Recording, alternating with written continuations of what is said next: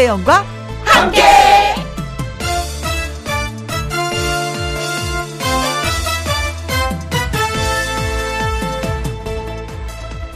오늘의 제목 나의 성격이 궁금하다면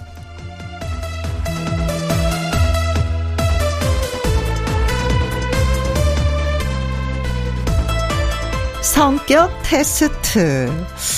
예전에 제작진 중에 한 분이 저에게 성격 테스트 하면서 어떤 종, 동물을 좋아하냐고 묻는 거예요. 그래서 저는 강아지를 좋아한다고 했죠. 그랬더니 제가 어떤 성격으로 나온 줄 아세요? 아, 글쎄. 그러니까, 음, 강아지를 좋아하는 성격이랍니다. 너무 웃기죠? 그런데 가만히 생각을 해보니까 또 맞는 얘기인 거예요. 내가 좋아하는 그것이, 내가 사랑하는 그것이 바로 나의 취향이니까요. 각자 좋아하는 그것이 본인의 성격이라고 예, 생각하면 되는 것입니다. 자, 김혜영과 함께 출발합니다. KBS 이라디오 매일 오후 2시부터 4시까지 누구랑 함께 김혜영과 함께 11월 12일 토요일 오늘의 첫 곡은 김연자의 아모르 파티였습니다. 잠시 광고 듣고 와서 가수 신성 씨와 사연 창고문 열게요. 김혜영과 함께 김혜영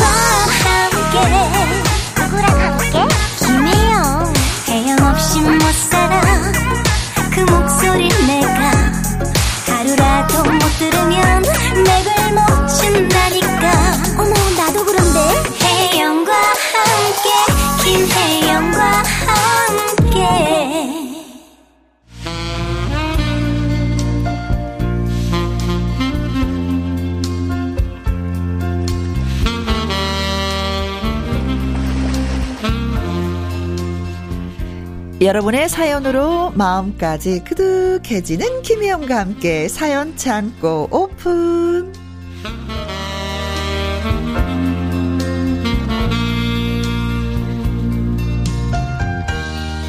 사연 전하는 남자 토요일의 남자 가수 신성 씨 나오셨습니다. 안녕하세요. 안녕하세요. 토요일의 사전남 네. 신성입니다. 네, 오늘도 애청자분들의 사연을 모아 모아 모아서 어떻게 재미있게 들려드리겠습니다. 네. 각오가 대단해요. 얼마나 재밌게 하는지 두고 봐야지. 아우 예, 기대하시죠. 네. 저 기대해 성격 주시고요. 테스트 지난번에 했을 때 강아지 좋아하니까 아 강아지를 좋아하는 성격이구나 이렇게 나왔거든요. 네. 신성 씨는 어떤 동물을 좋아해요? 저도 강아지를 어 좋아합니다. 나랑 성격이 같구나. 아. 아니 딱 봐도 우리 혜영 누님 봐도 강아지를 좋아할 것 같아요. 네. 네. 아, 근데 사실은 동물은 다 좋아하긴 해요. 네. 네. 자, 성격이 같은, 네, 신성 씨와 호흡을 맞춰보도록 하겠습니다. 알겠습니다. 첫 번째 사연은요? 아, 이호영님의 사연입니다. 음. 어, 우리 집 딸아이는 겁이 많아요. 아, 길에서 개미만 봐도 무서워해야 한다고 할까요? 어? 얼마 전 밤에 집 앞 공원으로 운동하러 갔어요. 엄마, 지난번에 아빠랑 왔는데, 여기 공원에 너구리가 자주 보여. 어, 진짜 이거 무서워, 엄마. 저는 대담하게 대답했습니다. 어, 그래? 어, 너구리가 뭐가 무서워? 너 이제 중1이거든? 엄마, 중학교 1학년이 뭔 상관이야. 무서운 건 무서운 거지, 엄마는. 대꾸하던 아이는 갑자기, 아! 소리 지르더니 공원을 빠르게 뛰더라고요. 어, 왜, 왜 그래? 왜, 왜? 저지 너구리, 너구리, 너구리 아니야? 바람에 나뭇잎이 흔들리는 소리였는데 저는 어이가 없었습니다. 저는 딸아이에게 말했습니다. 예, 호랑이한테 물려가도 정신만 차리면 산다는 말이 있어. 겁먹지 마. 호랑이한테 물려가면 죽지. 정신을 차린다고 살아, 그게. 아우 예 마음만 먹으면 못할 게 없어 겁먹지 마 라는 말을 해주고 있을 때 공원 안쪽에서 검은 무언가가 쓱 하고 나오는 겁니다 순식간에 심장은 바닥으로 곤두박질 쳤습니다 그리고 저는 외치고야 말하자 아! 아! 멧돼지! 아! 멧돼지! 이것까지였으면 말도 안 합니다. 너무 놀란 나머지 딸을 두고 저 멀리까지 뛰어서 도망갔습니다. 공원을 걷던 사람들도 제 목소리에 순간 놀랬나 봐요. 아니, 뭐야, 뭐야. 멧돼지가 어디 무서워? 왜, 왜, 왜, 왜? 하면서 한쪽을 보는데 너구리 한 마리가 나오더라고요. 우리 딸과 운동 중인 사람들이 저를 어이없게 쳐다봤고 어. 딸아이는 제게 오더니 말을 했습니다. 너구리가 아니라 멧돼지였다고 해도 그렇지, 엄마. 아니, 딸을 버리고 가냐? 저는 아무 말도 못하고 고개만 숙이면서 아우 정말 아우 멧돼지처럼 커 보였는데 하면서 변명을 했습니다. 아. 네. 아우. 아니, 저 같아도 무서울 것 같아요. 무섭죠. 컴컴한 데서 뭔가 쑥 뭔가 나오면. 쑥 나오는데 당연히 어. 무섭죠. 근데 제가 봤을 때는 네. 딸아이가 겁쟁이 아니라 우리 엄마도 겁, 그 물려받은 것 같아요. 예? 같은 유전자야. 그러니까. 아, 근데 저도, 네. 어, 한 번 좀 되게 무섭 던 경험이 있었어요. 아, 그래요? 아, 그 친구 집이, 어. 제가 중학생 때였는데, 친구 집이 그 공동묘지 근처에 집이 있었어요. 아, 그때가- 으스스하다, 네. 벌써. 그때 제가 놀러 갔는데, 그때 당시가 이제 겨울이어 가지고, 네. 왜 겨울만 되면은 5시만 넘으면 어두침침해지잖아요. 그쵸. 해 금방 떨어지죠. 아, 근데 추워지니까 또 그 친구 집에 어머니께서 또 따뜻하게 있으라고 어. 그 보일러를 또 하다 보니까 따끈따끈하잖아요. 음. 그럴 때 어떻게 됩니까? 잠 오잖아요. 그렇죠. 저도 모르게 잠이 들어가지고 5시에 잠이 깬 거예요. 어. 야, 이거 집에 어떻게 가지? 일단은 나섰는데 다 공동묘지잖아요. 얼마나 무서워요. 진짜 무서웠어요. 여기는 나는 공동묘지가 아니다. 하고 일단 앞으로 이렇게 걸어가는데 어. 순간 옆에서 뭔가 바닥 소리가 나는 거예요. 너무 놀래가지고 공포 분위기인데. 네. 너무 놀래가지고 앞만 보고 진짜 제가 그때 당시는 그 누구죠? 그 지금 그 달리기 제일 잘 뛰는 네.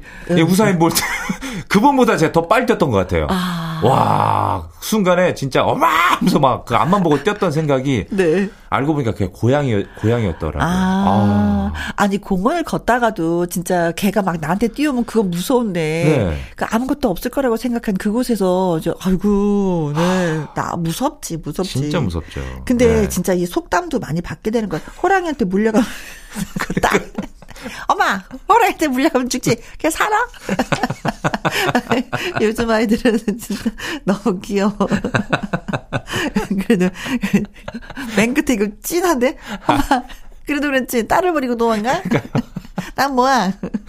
호랑이한테 가면 정신만 차리면 안, 어 산다 고 그랬는데 엄마 멧돼지한테. 물려가지고 정신만 차리면 살아. 그러니까 어머니가 더 겁, 겁쟁이시네요.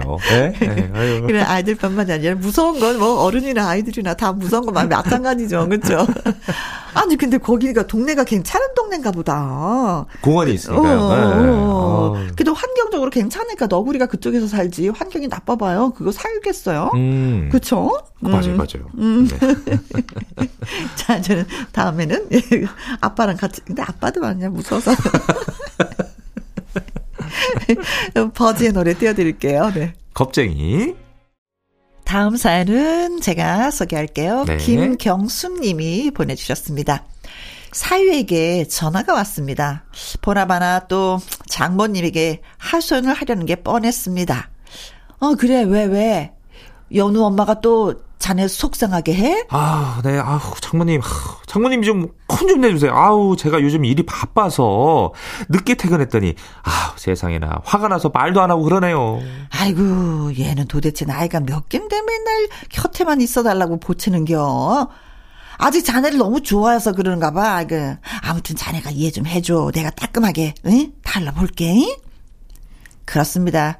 우리 사이는 딸보다 4살 연하인 장모 바라기 사위입니다. 어머나. 딸이 아마도 전생에 나라를 구한 것 같아요. 4살 연애의 난군을 맞이했으니. 다른 집 사위들은 어쩐지 모르겠지만요. 우리 딸 부부는 다투기만 하면은 사위가 전화를 해서 미주알, 고주알 속상함을 장모인 나한테 다 풀어놓습니다. 저는 그런 사이가 너무나도 좋습니다. 왜냐고요? 만약에 사돈댁에 풀어놓는다고 생각을 좀 해보세요. 우리 딸이 얼마나 시댁에 미움을 받겠냐고요. 그런데 딸은 어머머 어머머 어머 진짜 어 미쳤어 미쳤어 또 엄마한테 전화했어? 아무것도 아닌 일 가지고 미주알 고주알 왜 엄마한테 전화하고 그런지 모르겠어 진짜 라고 사위의 쪼잔함을 맹 비난하지만 제 마음은 안 그러네요. 사위가 단순히 딸과 다툼을 한 걸 가지고 저한테 전화를 한 것이 아니라 장모님과 안부 전화를 할 겸 어리광도 부리면서 속상함도 털어놓고 자기 마음도 알아주길 바라는 그런 마음에서일 거라고 저는 생각을 합니다. 저는 딸에게 조곤조곤 사위의 입장에서 이야기를 해주고 충고를 하면서도 내심 그런 사이가 너무나도 사랑스럽고 예쁘기만 한 행복한 장모랍니다. 아, 훈훈합니다. 아유. 아니 이렇게 다. 전화로 해서 미주알 고주알 다 얘기하는데 음. 그러니까 안부 물을 겸 이렇게 전화 자주 한다는 거잖아요. 네. 아, 사이분이 진짜 이 장모님한테 굉장히 잘할 것 같아요. 잘할 것 같아. 네. 아. 이렇게 속마음을 다 터놓는 거는 진짜 막 행동뿐만이 아니라 마음을 준 거니까 그럼요, 이렇게 그럼요. 되는 거잖아요. 네. 그리고 어르신들 되면은 이렇게 시집장가 다 보내놓고 나면 이렇게 마음이 허 해서 누구한테 전화 나오나 하면서 전화를 그렇게 들여다본다고 하잖아요. 맞아요. 근데 그럴 때 이제 사이가 딱 전화 와서 있었던 얘기 이런저런 얘기를 다 하면 아이고 속이 시원하지. 그래서 그랬 그런 일이 있었구나. 그러면서. 제가 보기에는 우리 그 혜영 누님 나중에 이제 따님들이 결혼했을 때 음. 어떤 사이분이 될지 모르겠지만 네. 아우 그 말씀을 워낙에 잘하시니까 아이고 그랬네 김서방 뭐 음. 뭐 이서방 박서방 음. 하면서 되게 말씀도 잘 들어주실 것 같고 저는 좀 약간 네. 들어주는 편이니까 그렇죠 그렇죠 그렇죠 예, 사실 저도요 이렇게 남편하고 살면서 톡탁톡탁 했을 때 시댁에 다 전화 걸었어요. 어. 그래서 어머, 어머님 저, 그래서 저희 친정 어머니는 사위를 너무 멋있게 봐. 아주 젠틀하게. 어. 그리고 사랑을 듬뿍 막 아내한테 주고 막 점수를 너무 많이 땄어요. 네. 근데 사실은 저는 엄마한테 얘기 안 하고 다 시어머니한테. 시어머니한테. 네네. 아주버님한테. 아주버님, 제가요, 무스탕 그 코트 입고 싶잖아요. 제가 그거 추위 진짜 많이 타잖아요. 근데 그거 다 백화점에서 모양도 봐놓고 가격도 다 알아봤는데 그거 안 사줘요. 그러면 우리 아주버님, 아이고, 그래서 좀 바꿔보세요. 야, 아, 형님이? 어, 그 조금 있으면 또 어머님이 또, 이거 추위 많이 타는 거 뻔히 알면서 그 옷을, 결국 그래서 나중에 얻어 입었어요. 아, 저도 나중에 결혼을 하게 되면은 네. 장모님이랑 굉장히 친하게 지낼 것 같아요, 저도. 네. 좋지. 네. 좋지. 아니, 저희 아버지가 그랬거든요. 음. 장모님 오셔. 아이고, 우리 장모님 오셨냐고 하면서 네. 뭐라도 있으면 막 이렇게 막 들으려고 그러고 네. 장모님 뭐 저기 한번 이렇게 모시고 다니고 그랬거든요. 그렇죠. 아, 그런 모습 보면 저 정말 저는 보기 좋은 거예요. 아, 대, 대부분 그 사회분들이 이렇게 그러시게 잘하시는 분들도 있지만 그 여자들은 그냥 의무적으로 잘해야 되겠다라는 그런 마음이 있는데 네. 사위들은 약간 이렇게 한 발치 이렇게 뭐 물러나서 이렇게 바라만 보고 있는 분들도 계시긴 많아요, 계시거든요. 네. 그런데 뭐 사근사근 나근나근 뭐 장모님 뭐 이런 일은 있었어요. 그쵸. 저런 일이 있었어요. 네. 뭐 혜영이 야단 좀 쳐주세요. 뭐 야단 치고도 남지. 아, 그럼요. 야단 치고도 아 진짜 난 그럼 회초리 들고 갈 것 같아. 약간 기본적으로 사위분들은 그 처갓집에 오게 되면은 네. 어, 방에서 잠을 많이 자는 것 같습니다. 그렇죠. 입을 좀 담을 물고 많이 계시잖아요. 어, 어, 어. 그런데 이렇게 뭐 살갑게 하면은 음, 아. 너무 사랑스럽지. 아유, 네. 아우 너무 훈훈한 딸을 위해서 요리는 하지 않아도 사위를 위해서 요리해서 얘딸 집에 갖다 줄 것 같아요. 아, 그렇죠. 좋습니까? 네. 음. 아유. 근데 너무 잘 아신다 어머니가. 네, 단순히 내 딸 흉보려고 하는 것이 아니라 음, 이렇게 저렇게 미주알 고절하면서 그렇죠, 마음을 그렇죠. 전하는구나라는 네. 것을 또 다 알아주시고 하니까 어, 이런 관계가 좀 오래 유지됐으면 아, 좋겠어요. 아, 그러니까요. 네. 음, 사랑 듬뿍 주, 받으시고 또 사랑 듬뿍 주시기 바라겠습니다. 네. 어, 김경수님의 사회분께서 아마도 이런 마음일 것 같아요. 배우로 씨의 장모님. 네, 장모님, 장모님, 우리 장모님. 김혜영과 함께 사연 참고 다음 사연은 네 이번 사연은 윤영미님의 사연입니다. 네. 어 요즘은 휴대전화로 얼마든지 사진을 모으고 출력하는 것도 쉽고 하지만 예전엔 그런 것도 귀했잖아요. 그렇죠. 학창 시절에 좋아하는 연예인들의 사진이나 책받침을 샀어요. 그리고 브로마이드까지 소장해서 야무지게 벽에 걸었죠. 그렇지. 제 나이 또래 사이에서 유명 프로그램은 젊음의 행진이었습니다. KBS에서. 그죠, 그죠, 예, 그죠. 모르는 사람들도 있겠죠? 아, 저는 잘 모릅니다. 아, 그래요? 어. 젊음의 행진은 당시 젊은 층을 대상으로 하는 음악 프로그램이었죠. 전문 dancing 그룹 짝꿍들까지 나와서 춤을 추고 네. 지금 떠올려 보면 그 당시에는 정말 순수한 낭만이 가득했습니다. 네. 유명 MC 송승환, 왕영은 씨가 사회를 보았고 출연 가수들 중 샌드 페블즈, 건아들, 아. 김만수, 전영록 씨를 정말 좋아했답니다. 네. 아직도 이 사람들을 그 시절을 생생히 떠올리는 건 아마도 젊음을 그리워하기 때문인 것 아. 같습니다. 네. 젊음의 행진이요. 진짜 네. 획기적인 프로그램이었어요. 이게 그 70년대인가 80년대? 아, 80년대 초. 80년대 초예요. 예, 그래서 막 저희 어. 학교에 그 PD 선생님들이 많이 오셨어요. 아, 짝꿍들 학교에서요. 뽑으려고. 아, 아, 네, 짝꿍 뽑아가지고요. 네, 오. 그래서 이제 율동을 다 맞춰서 가수들이 노래를 하면 그 뒤에서 이제 춤을 춰 주는 거예요. 이 짝꿍들이. 어머나, 어머나 음, 그렇구나. 네, 그러니까 전문 무용단이 아니라 네. 순수한 학생들로. 아. 제가 짝꿍이었어요.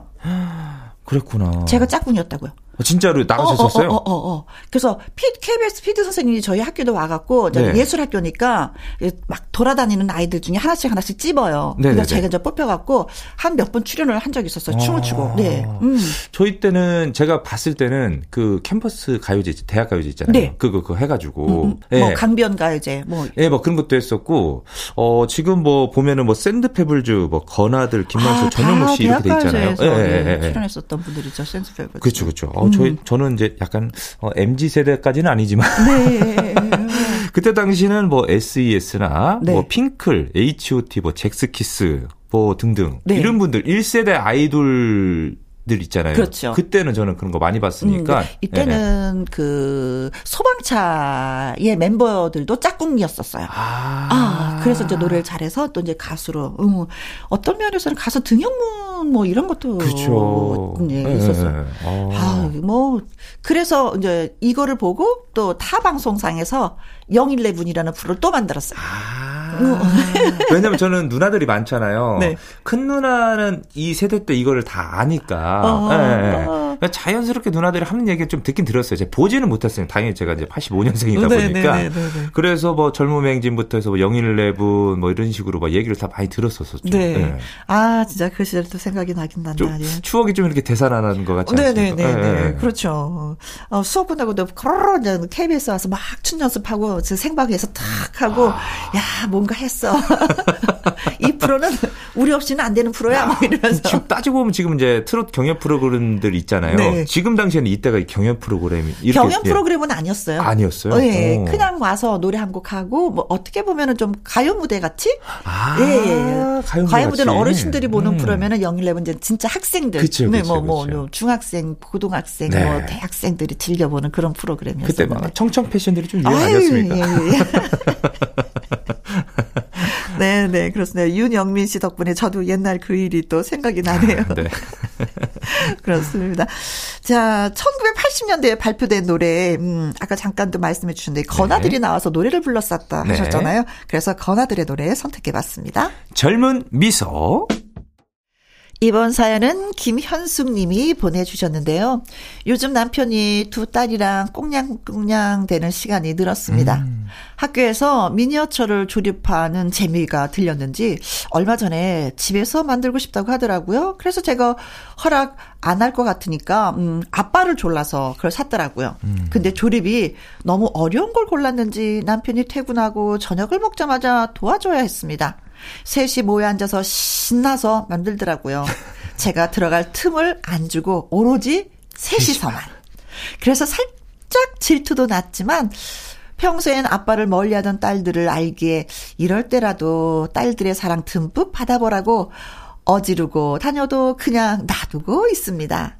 늘 딸들의 사랑을 갈구하던 남편. 이번에는 딸들에게 사랑 많이 받도록 해. 음, 하셨습니다. 아이고야. 아이들도 네. 그리고 뭐 엄마 나만 좋아. 날 싫어해. 언니만 좋아해.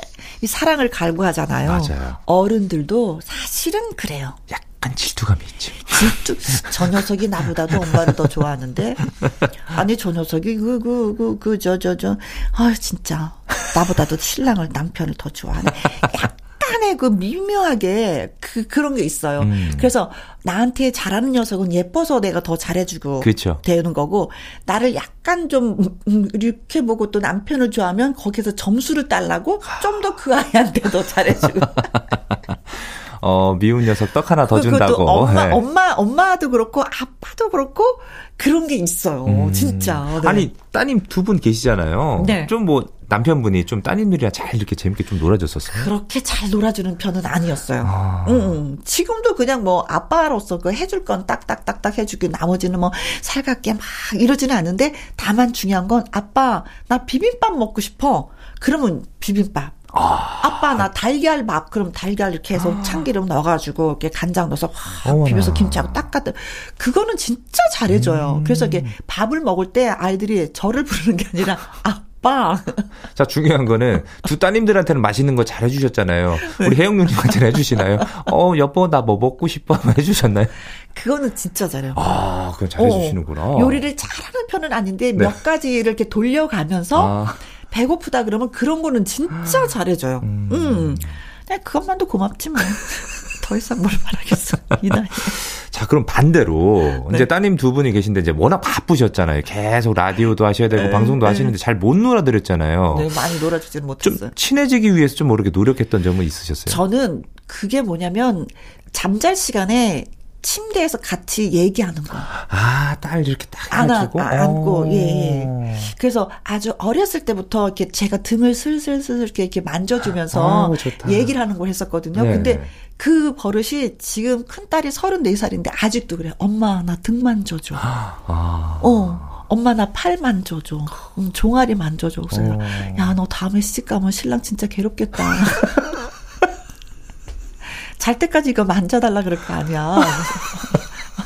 그래서 아, 나팔 아파서 하기 싫어. 그럼 엄마가 버릇 들여놨으니까 엄마가 마무리해 또.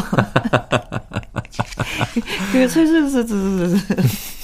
침대 침대에서 그런 얘기 되게 많이 했었던 아, 것 같아. 이런 얘기 저런 얘기. 그러면서 그러면서 뭐 내가 먼저 잠자면 아이 엄마 피곤해서 자는구나. 아이가 먼저 잠 아이고 자네. 뭐 음. 이러면서 또 어, 이불 속에서 얘기하니까 좀 약간 좀 이렇게 크게 얘기하는 게 아니라 속삭이면서 얘기하니까 속내를 좀 많이 털어놨었던 음. 것 같아요. 아 너무 음. 아, 좀 좋죠. 음, 음, 예. 음, 아유.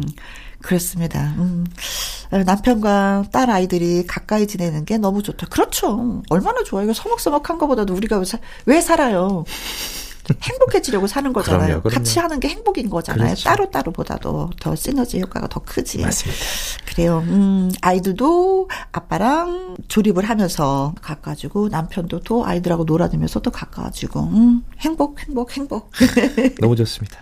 네. 행복합니다. 네. 자, 공주님들, 네.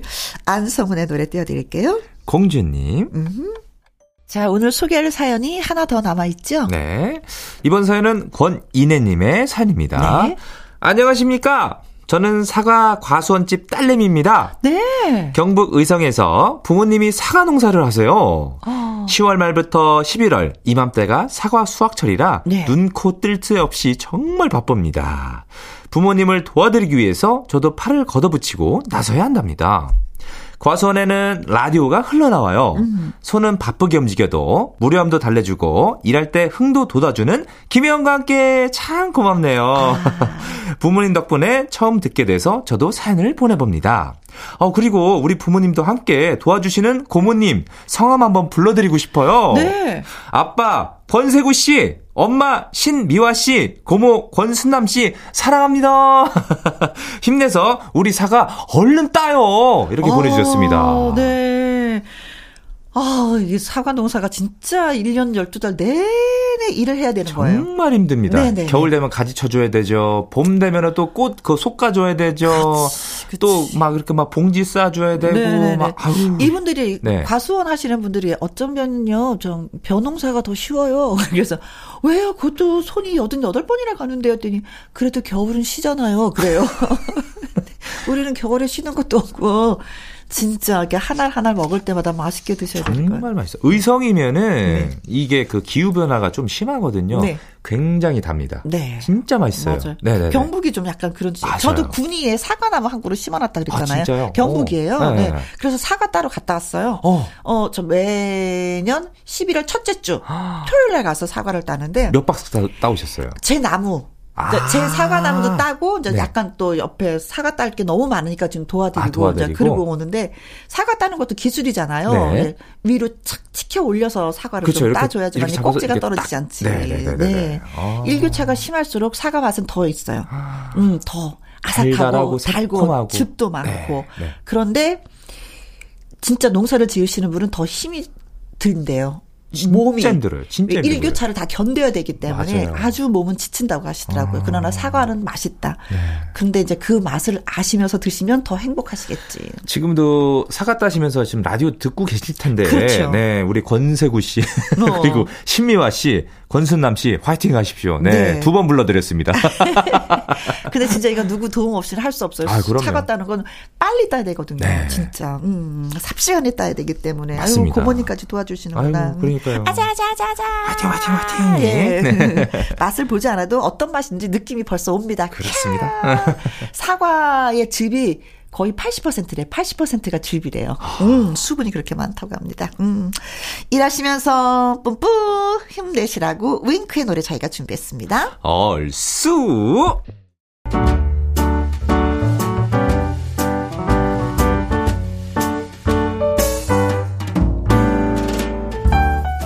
김희용과 함께해서 드리는 선물입니다.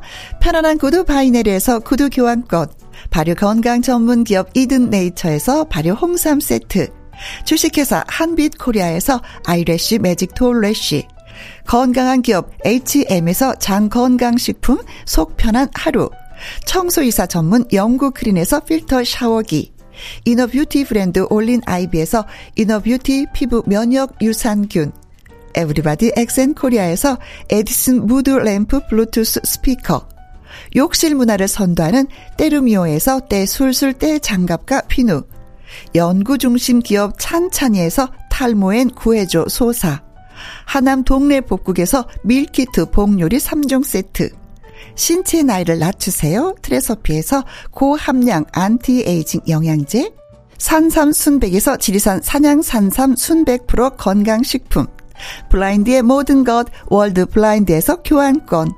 하루 온종일 따뜻한 지엘 하루 온팩에서 핫팩 세트. 온열 의료기기 전문 보성 메디텍에서 자수정 온열 의료기기. 35년 전통 순천 건봉 국밥에서 맛있는 전국 3대 국밥. 브레싱스에서 불면 보이는 폐 건강 블로 세인트 마담에서 배를 따뜻하게 뱃다시 팬티 그리고 여러분이 문자로 받으실 커피, 치킨, 피자, 교환권 등등의 선물도 보내드립니다.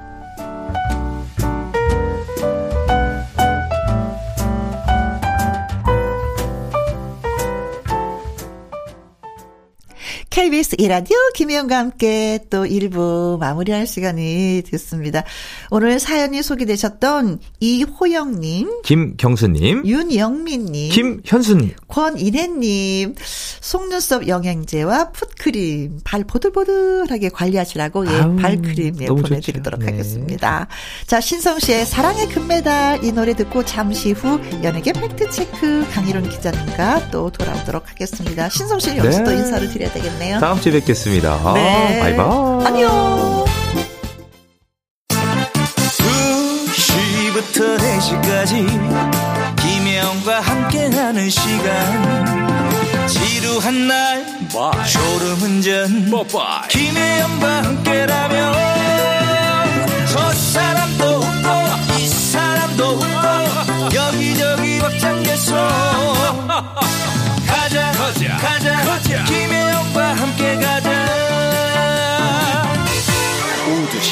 김혜영과 함께 KBS 이라디오 김혜영과 함께 2부 시작했습니다. 강일원 기자의 연예계 팩트체크 노래 한 곡 듣고 와서 시작하도록 하죠. 이현호님의 신청곡 신성우의 내일을 향해 지금부터 슛 들어갑니다. 영화 한 편 찍으시죠. 액션. 엔딩에 키스신 있다 참고하시죠. 이번 한 주 동안 쏟아진 다양한 연예가 소식 그 중에서도 핵심만 골라서 짚어봅니다. 연예계 팩트 체크.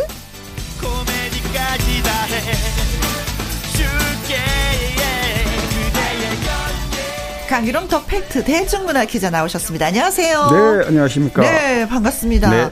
어, 저 며칠 전에 병원에 갔었는데요. 네. 어, 독감 주사 맞는 분들 많이 계시더라고요. 아, 그렇죠. 어, 네. 맞으셨어요? 전 맞을 겁니다. 다음 주에. 전 네. 맞았는데 어, 팔이 좀 그래요. 네. 네. 그래도 좀 맞아야 되니까 네네. 네. 독감 없이 좀 건강하게 모든 분들이 지내셨으면 그러게요. 좋겠습니다. 네네. 네. 자 강희론 기자의 연예계 팩트 체크 처음 이야기 나눠볼 주제는 무엇인고 하니 와 또 이제 드라마 또 열심히 봐야 되겠네요. 네. 음, 멋진 드라마가 또 등장을 하는데요. 음. 그렇습니다. 그 한류 드라마 이제 돌풍. 네. 어, 중국과의 그 관계가 좀 나쁘지 않았을 때 네. 정말 대단했던 작품이 이제 송혜교 씨가 했던 태양의 후예. 아이고. 그리고 어, 김수현의 별 그대. 네. 네, 이런 작품들이 정말 전 세계를 대, 박을 쳤다라고. 표현을 해도 되는 네. 거죠. 네. 근데 송혜교, 김수현이 이제 각각 스타 작가와 손을 잡고 네. 조만간에 이제 어, 작품을 하게 되는데요. 네. 저는 맨 처음에 그 두 분이 같이 작품을 하나 그랬더니 아, 알고 보니까 그래요? 그게 각자. 아니라 예, 각자 따로 따로. 그렇습니다. 네. 워낙 두 사람 다 특급 스타이다 보니까 음. 사실 한 작품에 같이 한다 그러면 진짜 어마어마하겠죠. 그렇죠. 네, 둘 중에 한 사람만 어, 음. 어, 메인 어, 주인공으로 나가도 네. 어, 그렇죠. 굉장히 예, 음. 화제가 자, 되는. 그럼 송혜교 씨는 어떤 작품으로 또 인사를 하나요? 어, 송혜교 씨가 원래 태양의 후예 때 김은숙 작가 굉장히 뭐 어, 방송가에서는 유명하죠. 네. 어, 그래서 어, 손을 맞잡고 두 번째 이번에 두 번째인데 넷플릭스 드라마입니다. 이번에는 음. 글로리라는 작품인데 네. 어 일단 어 태양의 후예가 워낙 두 사람의 셌죠. 손을 잡으면 셌고 네. 또 송혜교 씨와 그 사이에 뭐 몇 작품을 하긴 했지만 네. 크게 예, 네. 예, 신통치는 않았어요. 그렇죠. 크게 네. 이렇게 주목받는 어 작품이 있었던 게 아니기 때문에 네. 이번에 바로 그 어, 태양 후예를 탄생시킨 김은숙 작가의 만남에 네. 굉장히 좀 어, 관심을 갖고 있습니다. 음흠. 네. 그 내용은 뭐, 뭐 다 물론 알려진 건 아닌데 네. 일단 어 유년 시절 폭력의 피해자였던 주인공이 아, 여성이죠. 예, 네. 예. 복수를 펼치는 그런 내용인데 아. 어 일단 음 김은숙 작가 같은 경우는 어 2년 전에 네. 뭐 드라마 작품을 한 편 하긴 했었는데 당시에 영혼의 군주 더킹 영혼의 군주라는 음. 작품이었는데 이제 과도한 PPL 때문에 크게 주목을 아, 받지 못했고요. 네. 이번에 송혜교 씨하고 손을 잡는 이 작품에 굉장히 어, 네. 방송가가 어, 주무시를 하고 있습니다. 네. 자, 그래서 또좀 기대를 많이 하게 되는 거고. 그럼 김수현 씨는 어느 분과 또 이렇게 손을 잡았을까요? 네, 아까 말씀드린 대로 이제 별의 손 그대 음. 엄청난 화제를 불러모았죠. 네. 어, 박지은 작가하고 호흡을 맞췄었던 음. 작품인데 이번에 김수현, 박지은 작가는 세 번째 작품이에요. 아, 호흡이 어, 잘 맞겠다. 네, 그 별그대 잘 아니까. 그렇죠. 네. 어, 2013년에 별그대를 히트시켰고 2년 뒤 2015년 그 여세를 몰아서 프로듀사라는 KBS에서 예능과 드라마를 결합한 네. 아마 기억하실 텐데 굉장히 화제였죠. 음. 음. 이 작품을 또 히트시켰고요. 네. 이번에 이제 세 번째로 눈물의 여왕이라는 네. 작품인데요. 제목이 눈물의 여왕. 네, 그렇습니다. 아직 어 방영 일정 나오지 않은데 조만간 현재 네. 지금 작업 중에 들어간 걸로 극비리에 이렇게 돼 있고 어, 두 사람의 조합 역시 송혜교, 음. 김은숙 작가 조합 못지않게 네. 엄청나게 관심이 끌리는 그런 어, 결합이죠. 아. 진짜 별에서 온 그대는 환상적이어서 그렇죠. 안 보면 네. 안볼 수 없는 맞습니다. 캐릭터들이 네. 국내보다도 해외 네. 그러니까 동남아시아에서 중국을 비롯해서 엄청난 어, 바람머리를 했던 작품이었죠. 네. 아무튼 뭐 두 분 두 분께 호흡이 잘 맞는 분들이 만났기 때문에 제2의 신드롬을 또 일으키지 않을까 싶기도 합니다. 네. 어, 송혜교 씨 더 글로리는 뭐 12월 달 12월 말쯤에 네네 네. 그렇게 일정이 잡혀 있고요. 네. 아직까지 그 눈물의 여왕은 이제 조만간 네. 아마 윤곽이 나오지 않을까 싶습니다. 네. 네. 그래요. 또 한류를 빛낼 두 작품이 또 준비되고 있다는 반가운 소식이었습니다. 이출 씨 아시죠? 네. 이출 씨의 노래 띄워드릴게요. 간만에. 자, 다음 주제로 넘어가 보도록 하겠습니다. 아이고, 또 이런 일이 있었어요. 폭언 논란. 폭행, 네네. 네. 뭐, 사실, 어, 아이돌 그룹을 키운다는 거는 네. 지금 조금 전에도 뭐 한류도 얘기했고 음흠. 또 저희들이 뭐 한류 어, 걸그룹 아이돌 그룹을 늘 얘기하지만 네. 그렇게 전 세계를 호령할 정도의 위상을 올리는 과정에 음. 정말 그 많은 희생도 있었고 네. 많은 제작자들의 노력이 많았는데 가끔 불미스러운 일도 있어요. 어, 최근에, 네. 어, 오메가 X라는 이제 보이그룹인데, 11인조예요. 그래서 11명이더라고요. 네, 11명. 네. 네, 뭐 이런 일이 돌아 있었어요. 예전에도. 막, 음. 아무래도, 어, 사춘기를 갓 지난 혈기왕성한 젊은 친구들이고, 네. 뭐 이성에 관심이 많다든지, 음. 여러 가지 합숙 생활에 억눌린 생활에 또 불만도 있을 수도 있고. 당연히 있죠. 그렇습니다. 사람이니까. 예, 어. 제작자나 소속사하고 갈등이 있게 마련인데, 이 경우는 좀 특이해요. 음. 어, 9월 16일부터 10월 22일까지 네. 어. 한 달간 해외 투어를 끝내고요. 네. 그러니까 이제 장, 지난달 23일 날 뭐 회식 자리에서 음. 어, 소속사 대표가 폭언하고 폭행하고 이제 이런 일로 어, 굉장히 좀 시끄러웠습니다. 아. 사실 이 얘기가 이제 문제 제기가 나온 거는 어, 사실 이런 불미스러운 일은 어, 불거지지 말아야 되지만 네. 불거지면 빠르게 솔직하게 그렇죠. 사실대로 얘기하고 음, 마무리를 그렇죠. 하는 게 더 깔끔하면서도 예, 또 그랬더라면 네네. 예. 그런데 이제 수석사가 왠지 모르게 좀 약간 변명 비슷하게 음, 해명을 음, 음, 음. 정확하게 하질 않아서 네. 이후에 이제 거기 폭행 장면을 폭언하는 그런 장면들 영상이. 멤버들이 영상이 음. 이제 어, 등장이 되고 결국에는 이 일을 더 꼬이게 만드는 거죠. 음. 목격담도 계속 증언이 나오고요. 네. 녹취록도 나오고 네. 결국에는 어, 수석사 대표가 어, 사퇴하는 걸로 네. 이제 결국 마무리됐는데요. 거의 뭐 한 달은 되지 않았지만 거의 한 2, 3주간 음, 음, 음. 어, 이 논란이 계속해서 네. 그 수석사와 멤버들의 갈등. 네. 사실 11인조 어, 남성 보이그룹인데 어뭐 저는 저는 이렇게 봅니다. 어 수석사 대표나 수석사나 네. 그다음에 어 멤버들 간의 입장 차이가 다르다. 다르죠. 그렇습니다. 왜냐하면 네. 저희가 이제 방송 생활할 때도 그 선배 입장과 후배 입장이 그렇죠. 다르면 달라요. 그 사이에 뭔가가 또 턱탁임이 또 있거든요. 네네. 근데 이제 제작자 입장에서 11명의 그 어, 뭐, 이렇게 가수 네, 그룹이잖아요. 관리하고. 관리를 네, 네, 하려면은 뭔가 또 있었을 텐데 그걸 또 순조롭게 좀 이렇게 잘 그렇습니다. 지혜롭게 해결을 했어야 되는 건데 네. 아무래도 난 어른이고 너네들은 아이들이야라는 입장에서 폭언을 했었던 것 같아요. 그렇죠. 네. 그런 입장. 그래서 뭐 속내야 있겠지만 네, 그래도 중요 한 가지 달라질 수 없는 건 있습니다. 아무리 입장이 달라도 폭언 폭행은 네. 하지 말아야 된다. 폭행은 아니죠. 그렇습니다. 네. 그런 부분이 용서받을 수 없는 겁니다. 음. 뭐 누가 잘했다 잘못했다를 떠나서 네. 그래서 이런 일들은 어 아까 말씀드린 대로 뭐 가요계라든가 연예가에서 종종 네. 어쩔 수 없이 발생한 일인데 음. 뭐 잘못된 게 있다면 불거졌더라도 빨리 수습하고 네. 다음에 그런 일이 없도록 하면 되거든요. 네. 내가 감추려고 들면 자꾸만 일은 꼬이게 네. 마련입니다. 이런 일들은 빨리 좀 이렇게 잘 봉합을 하고 네. 어, 좋은 쪽으로만 방향을 이렇게 빨리 어, 흘러갔으면 좋겠습니다. 네. 아무튼 서로가 더 성장하길 바랍니다. 네. 음, 대표가 결국 사퇴를 하면서 마무리가 됐습니다. 자, 나훈아의 노래 띄워드릴게요. 체인지. 강일홍 기자의 연예계 팩트체크. 이번에 나눠볼 주제는, 아, 이제, 빌보드 차트는요. 어.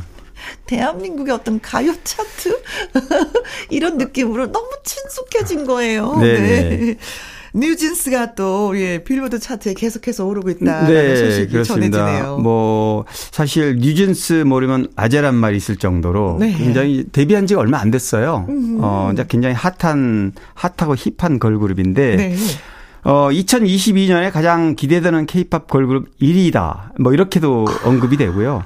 물론 지난주에 제가 잠깐 소개했던 그 르세라핌. 네네. 뭐 르세라핌도 르세라핌. 그 네. 데뷔 6개월 만에 빌보드 차트에 그렇죠. 네. 계속 오르고 있었잖아요. 빌보드 200에 뭐 10위권에 네. 올라와서 굉장히 화제가 되는데 올해 보니까 르세라핌, 뉴진스 다 정말 대단한 신인 걸그룹 어 어, 대세 걸그룹이다 네. 이렇게 보시면 될 것 같고요. 아니 근데 솔직히 말하면 저는 좀 미안하기도 한데 뉴진스에 대해서 잘 모르겠어요. 아, 네. 데뷔한 지가 얼마나 된 거예요? 데뷔한 지 이제 3개월 됐습니다. 알고 보니나. 그런데 이제 데뷔 기간이 짧 다고 해서 네. 어 이게 뭐 대단하다고 말씀드린 게 아니라 사실 어 아이돌 그룹은 그 히트 사이클이 굉장히 짧아요, 원래. 음, 원래 뭐 빠르면 한두 달 사이에 가능성이 어, 판가름이 나는데 네. 지금은 이제 아까도 말씀드렸듯이 SNS 같은 거를 통해서 음흠. 전 세계 월드 어 팬들한테 어필이 되기 때문에 네. 그 강도가 금방 이렇게 달, 다르게 나오고요. 음. 3개월 만에 어, 빌보드 200에 순위에 네. 이렇게 순위권 올라올 정도로 5인조 어, 여성 걸그룹이죠. 네. 네. 근데 보니까 그 한국 국적을 갖고 있는 친구들도 있고 그렇지 않은 친구들도 있고. 네네. 네네. 그렇죠. 음. 네. 근데 사실은 옛날에는요. 국내에서 유명해야지만이 그 다음에 해외 진출을 한다라고 우리가 이제 기존으로 많이 알고 있었잖아요. 네네. 모든 가수들이. 근데 요즘에는 진짜 SNS를 통해서 국내보다도 국외에서 활동을 하는 분들이 더 많이 있다. 그렇습니다. 해외에서 네. 더 먼저 유명해지고 네, 네, 나서 네. 국내로 들어오는 분들도 있는 것 같아요. 그렇죠. 그러니까 한류 위상이 높아지다 보니까 네. 어 대한민국 안에서 어, 핫한 그룹이다 그러면 이미 전 세계가 다 알고 있고요. 네. 또 그렇기 때문에 아까 멤버도 말씀하셨지만 과거에는 이제 중국 멤버들을 네. 우리 걸그룹 아이 어 보이 그룹에 영입을 했고 또 일본 뭐 멤버 음. 또 미국이라든가 아니면 태국이라든가 이런 세계 각국의 멤버들 실력 있는 가수들을 우리 어 한국 보이그룹 걸그룹에 네. 이제 뭐 두 명 한두 명씩 네. 꼭 들어가죠. 그만큼 이게 어 월드화 돼 있기 때문에요. 네. 뭐 자기 당연히 태국 멤버가 있다면 태국 사람들은 아, 관심 더 많이 갖겠죠. 당연하죠. 네. 당연하죠. 네, 네, 네. 자, 그래서 음 순위를 또 14주 연속 chart-in 되고 있다. 네, 네. 예. 어, 대단한 겁니다. 음. 어, 빌보드 200에 이렇게 chart-in 한다는 것만으로도 네. 엄청난 건데요. 뭐 이 멤버 어 민지, 하니, 다니엘, 해린, 혜인 이게 다섯 명인데 네. 데뷔곡이 Attention이에요, 앨범이. Attention, 네. 어, 그런데 어쨌든 어 8월 13일 날 처음 chart-in 그러니까 데뷔한 지 얼마 안 돼서 바로 네. 거의 한 2, 3주 만에 차트인 아 차트에 등장한 이후에 네. 14주 동안 이렇게 연속 차트 올랐다는 게 참 대단합니다. 너무 자랑스럽습니다. 네, 네. 그렇습니다. 뉴진스의 노래 들어볼게요. Attention. 강일홍 기자의 연예계 팩트체크 다음 이야기는 어, 청취자 여러분들의 질문을 또 예, 받는 순서가 되겠습니다. 차인표 씨 연기를 참 좋아했는데요. 요즘 TV에서 얼굴을 보기 힘든 것 같아요. 어떻게 지내시는지 궁금합니다. 하면서 청취자 김경숙 님이 보내오셨습니다. 음, 반듯한 사나이. 그렇죠. 차인표 씨, 뭐 결론부터 얘기하면 잘 지내고 있고요. 네. 뭐 연예계에서는 최수종 하이라 부부 못지않게 음. 차인표 신혜라 어, 인고 커플로 네. 뭐 항상 좋은 일 많이 하고 선행, 그렇죠. 어, 선한 영향력을 많이 주는 그런 배우죠. 음. 그럼 말씀하셨지만 그 차인표 씨는 데뷔할 때나 지금이나 네. 모범생이라고 보시면 됩니다. 한마디로 모범생. 그렇죠. 그리고 솔직합니다. 음, 음. 어, 어렸을 때부터 미국에서 이렇게 어, 미국식 사고로 자라서 그런지 네. 몰라도 굉장히 그런 어떤 어, 사안에 대해서 음. 감추거나 애둘러서 표현한 법이 없이 네. 있는 그대로 어 그리고 뭐 차인표 그래서 그런지 네. 왠지 모르지만 차인표 씨는 그냥 투명해 보여요. 그래요. 음. 반듯하고 음. 투명하죠. 네. 어 93년에 MBC 22기 공채 탤런트를 합격했는데 당시에 차인표 씨는 영어는 잘했지만 네. 어, 한국식 대사가 약간 어눌했습니다. 아, 네. 외국에서 좀 많이 살아서. 그렇습니다. 네. 그래서, 어, 사실 어 차인표 씨가 어 성공한 드라마가 사랑을 그대 품에라는 작품인데 아, 그렇죠. 이 작품 전까지 몇 작품을 했지만 음. 전혀 어 존재감이 없었고요. 네. 어 사실 사랑을 그대 품 안에에서 어 정말 거기에는 일으켰죠. 맞죠. 정말 신드롬 네. 말 그대로 신드롬. 네. 정말 그 신드롬 기사 차인표 어, 데뷔할 때 엄청나게 저도 많이 썼습니다. 음. 차인표 씨가 신혜라 씨하고 드라마 같이 출연하다가 서로 그렇죠. 연애를 하게 됐는데 네.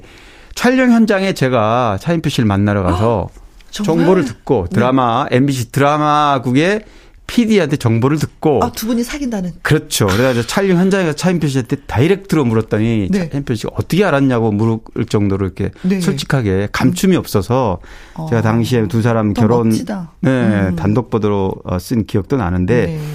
그만큼 그런데 그 신인 때는 그렇다 치고 지금도 마찬가지예요. 음. 지금도 굉장히 솔직한 내 스타일이고. 네.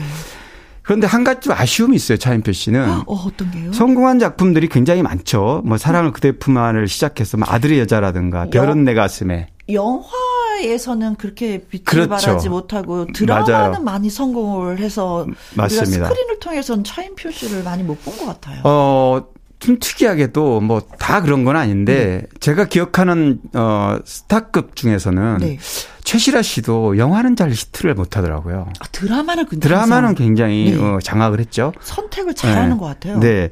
어, 차인표 씨도 말씀하신 대로 드라마 성공한 드라마는 많은데 음. 어 히트한 영화가 없어요 거의. 네, 뭐 네. 출연했던 목포는 항구다라든가 뭐 짱, 음. Iron Palm 별로 그렇게 두각을 낸 작품이 없습니다. 네, 네. 그런데 또그 나름 불우한 부분도 있어요. 운이 없는 거죠. 음. 음. 할리우드 영화 007 Another Day에서 네. 북한군 장교로 출연해 달라 요청이 왔는데 어. 영어를 워낙 잘하니까 그런데 거절한 거절을 어, 왜 했을까요? 뭐 본인은 이제 국내에서 활동을 하고 있고 네. 이유는 있었어요. 뭐 남북관 영화 내용이 남북 관계를 왜곡시킬 수 있다. 아. NPC의 기준으로 아. 이제 그런 이유는 있었고요. 영화 시리 같은 경우도 어. 아, 그 얘기 들었어요. 네, 오. 중요한 역할 그, 어, 송강호 씨가 역할, 맡았던 네, 네 역할. 네, 네. 원래는 차인표 씨한테 왔는 건데. 네. 그걸 또 거절했단 말이죠. 거절하고 드라마를 선택했다면서요. 그렇습니다. 그 송강호 씨는 대스타가 됐잖아요. 그렇죠. 그러니까 이런 어떤 작품에 기회가 왔을 때 음. 이런 것도 좀 운인 것 같아요. 운인 것 같다. 네. 네네. 근데 최근에 이렇게 소식을 들어보니까 또 책을 쓴 것 같아요. 아, 네네네. 이게 벌써 이제 세 번째 그 맞습니다. 장편 예. 소설을 썼다고 하는데 어, 이런 재주가 있었네요. 그래서 뭐 소설을 영화만 한 적도 있고요. 네. 뭐 아주 최근에는 또 뭐 이렇게 어 신혜라 씨하고 둘이서 다정한 모습으로 음. 이렇게 뭐 사진 둘이 네. 옛날 사진 놀리고 뭐 이런 모습도 좀 SNS에 활동하는 네. 모습도 보였습니다. 네, 아 진짜 네. 멋집니다. 네, 멋진 사나이의 얘기를 들었고요. 네. 자 이번에는 추워지면 꼭 찾아 듣는 음악이 가수 제이의 노래들인데요. 제이의 근황이 궁금합니다 하셨어요. 그래서 제이 하면 누굴까라고 라고 네. 궁금해 여기시겠지만 제이의 대표적인 노래가 어제처럼이라는 그쵸? 노래예요. 음. 아마 어제처럼을 들으면 음. 아이 가수 이럴 겁니다. 혹시라도 모르는 분이 있다면 음. 어, 본명은 정재영이고 원래 미국에서 제, 제미교포 2세기 때문에 네. 미국에서 어린 시절부터 자랐고요. 학교도 고등학교까지 어, 미국에서 음. 살았고 또 실제로 어, 미국에 음 워싱턴 지역 미스 코리아, USA 미스 코리아 그러게. 선으로 네. 그런데 이제 그때 유심히 지켜본 DJ DOC 당시 소속사 대표가 그러게요. 노래를 예, 끼가 있고 노래 잘한다 해서 이제 발탁을 한 거죠. 그렇게 해서 2000년에 이제 어제처럼으로 데뷔를 했는데 당시에 KBS 뮤직뱅크 1위에 올라왔을 만큼 굉장히 어. 폭발적인 인기를 누렸어요. 네. 근데 알고 보니까 제이도 어 할아버지가 친할아버지가 피아니스트 겸 가수였고 아, 고모가, 고모가 또... 정훈이 씨죠. 네, 네. 네. 제2의 본명은 정재영이고 네. 친고모가 이제 정훈이 씨고 아버지도 과거에 어 밴드 히식스 리더 네. 보컬이었던 네. 정희택 씨예요. 그러니까 어찌 보면은 그런 음악적인 음악? DNA를 음. 갖고 태어났는지도 모르고요. 네. 후천적으로 또 그런 거를 많이 어 음악을 할 수밖에 없는 네. 그래서 어 데뷔 이후에는 뭐 굉장히 어 R&B 여왕으로 이렇게 불리기도 하고 R&B 노래 그렇습니다. 네, 네. 그래서 네. 뭐 당시 어 제이가 활동할 당시 데뷔할 당시에는 아이돌이 막 전성기 2000년대 초반이니까 네. 그래도 역시 솔로로서 음. 앨범 판매량도 상당했습니다. 네. 그러니까 인기가 있었다는 거죠. 그렇죠. 어 2013년까지 꾸준하게 활동을 했는데 어 결혼하면서 네. 결혼하면서 이제 원래 미국으로 음. 어 돌아가서 네. 지금도 뭐 거의 활동 국내 활동을 안 하고 있는 어, 상황입니다. 네. 네. 그 남편 만난 게 재밌더라고요. 네, 네. 저희가 햄버거 집을 하고 있었나 봐요. 네, 네, 네. 근데 거기 이제 손님으로 계속 찾아오는 한 남성이 너무 좋아서 프로포즈해서 결혼해서 지금 미국에서 살고 있다고. 맞아요. 네. 주한미군 출신이라 그러는데 장교 출신이라 그러는데 네. 어, 어쨌든 미국에 살고 있고, 어, 한 7년 전인가요? 슈가맨. 네. 여기에 이제 또 오랜만에 한번 어. 얼굴을 내민 적이 있습니다. 네. 딸도 너무 사랑스러운 네, 이름이 케이티라고 하는 예, 네. 행복하게 잘 살고 있는 사진들이 여기저기 올라와서 저도 한번 읽어봤는데 아 그래서 그런지 아 노래 진짜 한번 듣고 싶다라는 네 오랜만에 네, 네. 생각을 네. 하기도 했습니다. 네 잘 지내고 있다라는 얘기를 네 청취자 최혜진 님에게 말씀을 드리면서 자, 강희론 기자의 연예계 팩트 체크 애청자 여러분이 궁금해 여기시는 연예가 소식이나 강 기자님에게 묻고 싶은 질문을 홈페이지 게시판에 올려 주시면 이 시간에 소개해 드리고요. 또 소개되신 분들한테 저희가 선물도 보내 드리도록 하겠습니다. 오늘 소개되신 김경숙 님, 최혜진 님, 네. 떡 튀순 떡볶이와 튀김과 순대 세트 쿠폰 보내 드리도록 하겠습니다. 자, 그리고 이 노래가 듣고 싶었 들었어요. 제2의 노래 띄워드립니다. 어제처럼. 나의 히트곡, 나의 인생곡, 가수의 근황과 함께 히트곡 당시 비하인드와 사연을 전하는 순서가 되겠습니다. 오늘의 주인공은 영탁 씨예요. 네. 음, 네가 왜 거기서 나와? 아, 이 가사가. 진짜 코믹하면서도. 네네. 코믹하면서도 뭐 반전이 이렇게. 네. 어, 사실 뭐 사랑하는 사이에 음. 이런 이 가사말처럼 그렇다면 사실 감추고 싶은 내용이잖아요. 네. 근데 굉장히 직설적으로 이렇게 어. 들이대는 이런 느낌이어서 그런지 그 귀에 처음 음. 들을 때부터 저도 굉장히 네. 아 이런 노래도 있구나 할 그렇죠. 정도였는데 그렇죠. 어 어쨌든 어 영탁 씨의 어이 네가 왜 거기서 나와 이는 네. 정말 그 영탁의 성격상 유쾌하잖아요 그렇죠. 무대에서 그리고 음. 센스 있는 가사 뭐 재치 있는 이런 여러 가지 내용으로 위트 감각으로 아마 빠르게 이 노래를 어 대중에 히트를 시키지 않았나. 네. 사실 뭐 영탁 씨가 어 트로트 오디션에서 막걸리 한 잔을 부를 때 아, 아 이 노래가 영탁 씨가 부르니까 완전히 맛이 다르다. 달랐어요. 네, 네, 이런 어 평을 많이 들었고. 네. 강진 씨도 네. 강진 씨도 너무 흡족했어. 내 노래를 그랬죠. 저렇게 소화를 하다. 놀랐죠 네, 본인도. 네, 네, 네, 강진 씨도 다시 어 땡벌도 물론 어 조인성 씨가 영화에서 불러서 그 완전 대박 히트가 됐지만 네. 이 막걸리 한 잔도 음흠. 어 강진 씨 스스로 그렇게 인정을 해요. 물론 노래는 좋아 좋지만 네. 이거를 이렇게 영탁 씨가 맛깔스럽게 불러줘서 음흠. 어 원곡 가수인 자신도 네, 네, 그렇죠. 어 더 부각되는 어 부각됐다 이렇게 그렇죠. 말했으니까요. 네.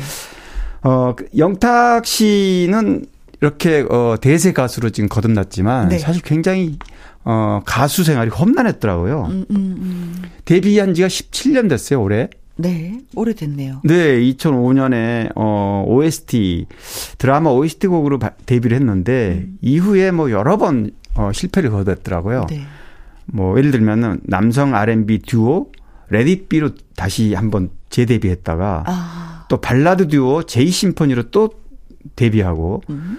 또 2013년에 휘성편의 모창 가수로 또 나왔어요. 아 맞아요. 그때 그때 좀 약간 화제가 되기도 아, 그렇죠. 했었어요. 네. 네. 그때 3라운드까지 올라갔으니까 굉장히 실력을 인정받은 네. 거죠. 그런데 더, 더 반전이 있습니다. 7, 8년 만에 네.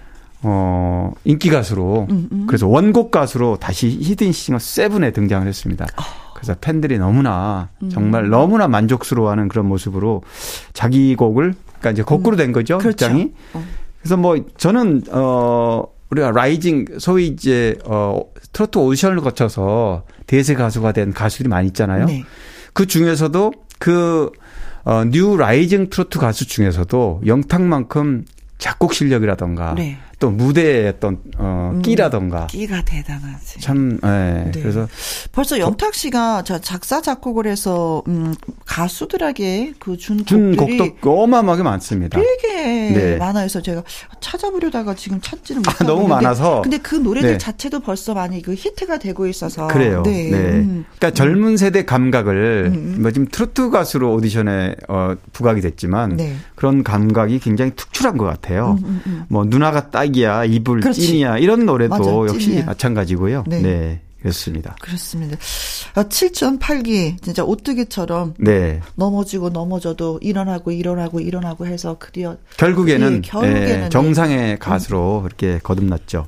근데 이제 이제 드디어 해외 공연의 스케줄이 또 나왔다고 하더라고요. 아, 그래서 영탁 씨가 그런 어떤 그 팬층이 네. 굉장히 심도 있는 팬층이 많아서 어 아마 라이징 스타르는 첫 번째 어 해외, 해외 공연일 것 같은데 내년 1월에 네. 미국 어 4개 지역 뉴욕, 샌프란시스코, 애틀란타, LA 아, 이렇게 공연이 잡혀 있고요. 진짜 많이 사는 곳이다. 네, 그렇습니다. 네. 뭐 아픈 일이었지만 지난달 말에 뭐 어, 이태원 참사에 음. 그 다음 날 안동 공연이 있었는데 그건 취소를 했잖아요. 네네. 네 그리고 이제 이분 돌아오는 뭐 주에 음. 서울에서 이제 콘서트 네. 탁쇼를 진행하고 음. 그리고 이제 그 여세를 몰아서 내년 1월부터 해외 공연까지 한다고 그러니까. 예. 영탁 씨는 어찌 보면은 남녀노소를 다 어우를 수 있는 네. 가수인 것 같아요. 맞아요. 그래서 네. 아 영탁 씨는 아주 롱런 하겠다. 어. 본인의 어떤 싱어송라이터로서 네. 본인의 어떤 그 음악적 뮤지션으로서의 어떤 역량이 있기 때문에 네. 뭐 얼마든지 저는 가능하다고 봅니다. 네. 네. 자, 영탁의 네가 왜 거기서 나와 들으면서 강유론 기자님과 또 예, 음, 다음을 기약하면서 바이바이 네. 해야 되겠습니다. 네. 다음 주말에 우리 또 만나요. 네. 네, 고맙습니다. 영탁입니다. 네가 왜 거기서 나와. 양지원의 그래야 인생이지 듣고 왔습니다. 유근주님, 후배가 모바일 앱 콩도 알려주고요. 김영과 함께도 추천을 해줬습니다. 이 친구한테, 음, 속성으로 배우고 있네요. 주말에 궁금한 연예인의 근황도 물어보라고 하는데, 이 정도면은 쪽집게 과외 맞나요? 하셨습니다. 어, 과외 너무나도 잘 받고 있습니다. 네. 어, 더 팩트 강일홍 기자님이 또 계시니까, 예, 잘 또 얘기해 드릴 거예요. 그리고 홈페이지 연예계 팩트체크 코너가 있거든요. 거기도 사연 올려주시면 언제나 예, 소개해 드리도록 하겠습니다. 문자창 활짝 열려 있어요.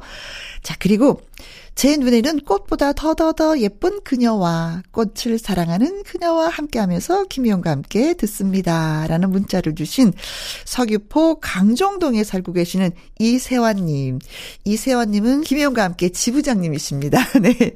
자, 지부장님의 신청곡 노고지리의 첫잔 띄워드리면서 또 인사드리도록 하죠. 지금까지 누구랑 함께 김혜영과 함께.